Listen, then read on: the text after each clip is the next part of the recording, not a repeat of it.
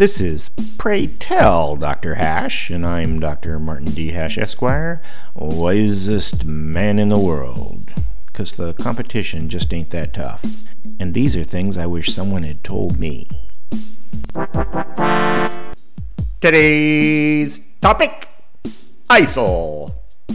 There's a familiar ring to an ancient religion returning to occupy lands in the Middle East after a millennium, using terror as necessary, not allowing the indigenous people the same rights as the occupier, and absolute certitude that their cause is God's will. Israel did it.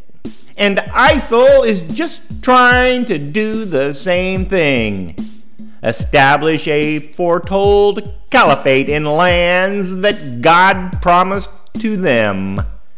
It's a kind of fundamentalism that satisfies the very basis of their religion. Christians cheer on Zionists, and Muslims cheer on the caliphate. ISIL took advantage of the sect sectarianship and power vacuum in both Iraq and Syria with secret support from Turkey and other parts of Islam. The U.S. caused it to happen by creating suitable conditions for the caliphate to emerge.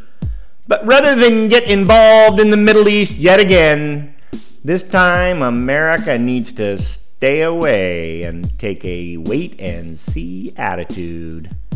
First, Will ISIL succeed in an area already filled with caliphate like nations? Are they an imminent threat to the West any more than the Zionists are? Wait and see if they've cooled off after a generation or two. If there is reason enough, America took out Iraq's ability to wage war in four days, and they could do the same to the caliphate.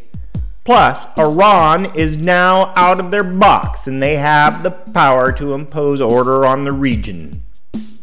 It's not all the beheadings that got war weary Americans in a lather. It was ISIL destroying ancient artifacts in Palmyra.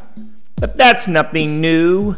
In the pyramids, all the hieroglyphics as far up as a man can reach were chiseled off by 16th and 17th century Muslims as sacrilegious. But is it really any of our business? Europe doesn't seem to care, and they've got terrorists shooting up concert halls and immigrating by the millions. Mostly, ISIL is just words and sensationalism. If Russia and the US actually worked together, let Assad alone, and kill bad guys with drones, ISIL would be wrapped up in a few years.